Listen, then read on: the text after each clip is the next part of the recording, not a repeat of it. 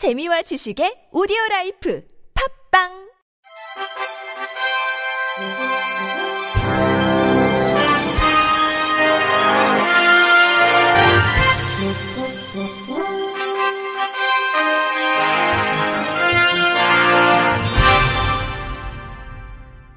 청취자 여러분 안녕하십니까? 11월 4일 금요일 KBIC에서 전해드리는 생활 뉴스입니다.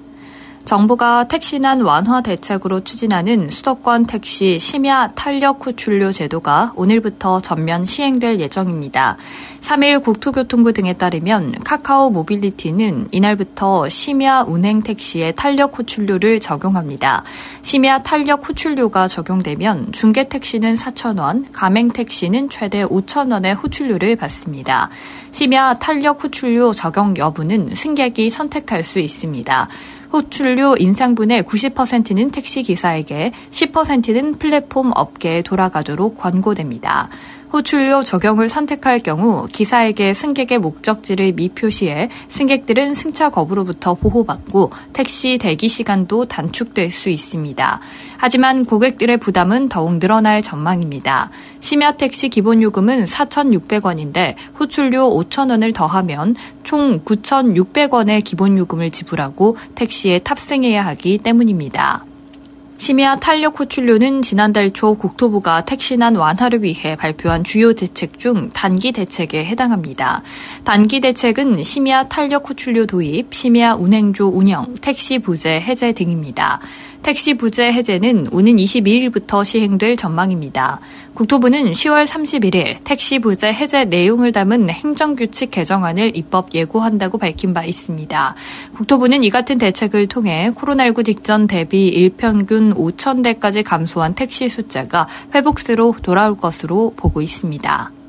서울 중구에 서울시 최초로 주민의 이동 편의를 위한 모노레일이 설치됩니다. 모노레일은 동화동 대현산 배수지 공원에 오르는 계단을 따라 만들어집니다. 올해 11월 착공해 2023년 7월 개통을 목표로 공사에 박차를 가하고 있습니다. 대현산 배수지 공원은 중구 신당동과 성동구 금호동 사이에 자리하고 있으며 7만 5,570제곱미터 넓이의 배수지 위에 만든 체육 및 녹지 공간입니다. 잔디 광장과 다목적 경기장을 비롯해 조깅 트랙, 배드민턴장, 테니스장, 게이트볼 홀장 등 다양한 체육시설이 조성돼 있습니다. 지금까지는 공원까지 가기 위해서는 약 110m 길이의 가파른 계단을 올라야만 했습니다. 또 우천이나 강설시에는 계단에서 미끄러지는 사고도 자주 일어났습니다. 새로 설치할 모노레일은 15인승으로 대연산 배수지 공원 진입 계단을 따라 110m 솔로 위를 왕복합니다. 출발지에서 최종 도착지까지 걸리는 시간은 3분에서 4분 정도고 요금은 무료입니다. 김길성 구청장은 신교통수단인 모노레일이 지역 랜드마크로 부각되면 상권 활성화에도 기여할 것으로 기대된다며 앞으로도 중구는 보행 환경을 개선하는 사업을 지속해서 시행하겠다고 전했습니다. 가뜩이나 어려웠던 취업이 경기 둔화가 겹치면서 내년에는 더 어려워질 전망입니다. 내년 취업자 수가 증가폭이 올해 10분의 1 수준에 그칠 거라는 국책연구원 전망이 나왔습니다. 한국개발연구원은 취업자 수 증가폭이 올해 79만 명대에서 내년 8만 명대로 큰 폭으로 줄어들 것으로 내다봤습니다. 연구원은 이는 경기 둔화 가능성이 더 커졌기 때문으로 평가했는데요. 그동안은 인구가 늘면서 취업자 수도 자연 자연스럽게 증가하는 흐름이 이어졌는데 내년부터는 고령화 충격이 가시화돼 일할 사람이 줄어들어 나타난 현상으로 보고 있습니다. 근기능 유지와 항산화 기능에 관여하는 비타민 E는 비타민 C와 함께 노화의 주범인 활성산소를 없애는 항산화 효과를 보유한 항산화 비타민입니다. 비타민 E는 심혈관 질환, 암, 알레르기 질환 등 만성 질환의 예방에 중요한 역할을 하는 것으로 알려졌습니다. 비타민 E를 부족하지 않게 섭취하면 만성 질환 위험을 낮출 수 있다는 과학적 증거가 늘어나고 있습니다. 그런데 우리나라 국민의 비타민 E 섭취량이 권장량인 하루 10mg의 60% 수준에 불과하다는 연구 결과가 나왔습니다.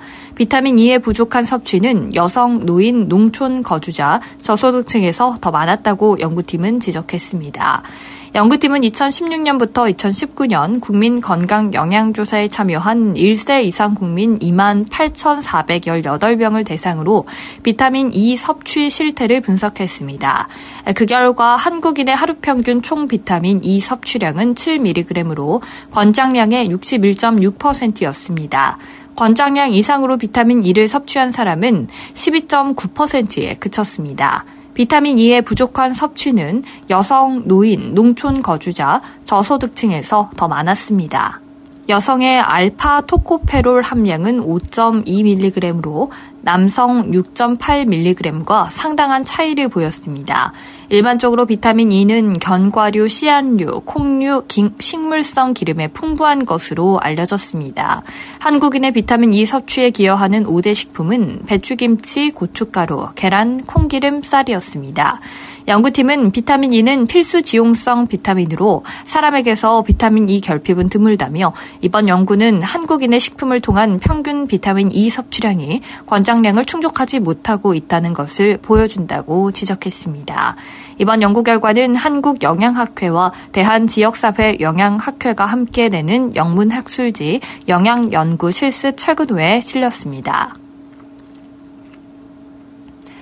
최근 잇따른 금리 인상에 대출 이자가 급격하게 오르면서 전세 대출 이자가 월세보다 비싼 역전 현상이 확산하고 있습니다. 지난달 5대 시중은행의 신규 전세 대출 금리는 연 4.88%로 5%에 근접했습니다. 현재 전세를 월세로 돌릴 때 적용하는 전월세 전환율이 평균 3.28% 남짓이니 보증금 2억 원을 연 5% 이율로 빌려 전세로 산 한 달 이자가 83만 원 정도지만 전월세 전환율을 적용한 월세는 54만 원에 그치게 됩니다. 한국은행이 기준금리를 또 올릴 것으로 예상되는 만큼 전세의 월세화 현상은 더 심해질 것으로 보입니다.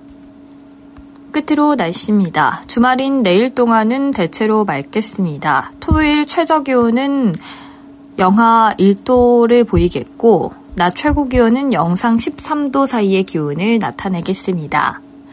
일요일 최저 기온은 3도, 최고 기온은 15도로 예상됩니다. 이상으로 11월 4일 금요일 생활 뉴스를 마칩니다. 지금까지 제작의 이창현, 진행의 박은혜였습니다. 고맙습니다. KBIC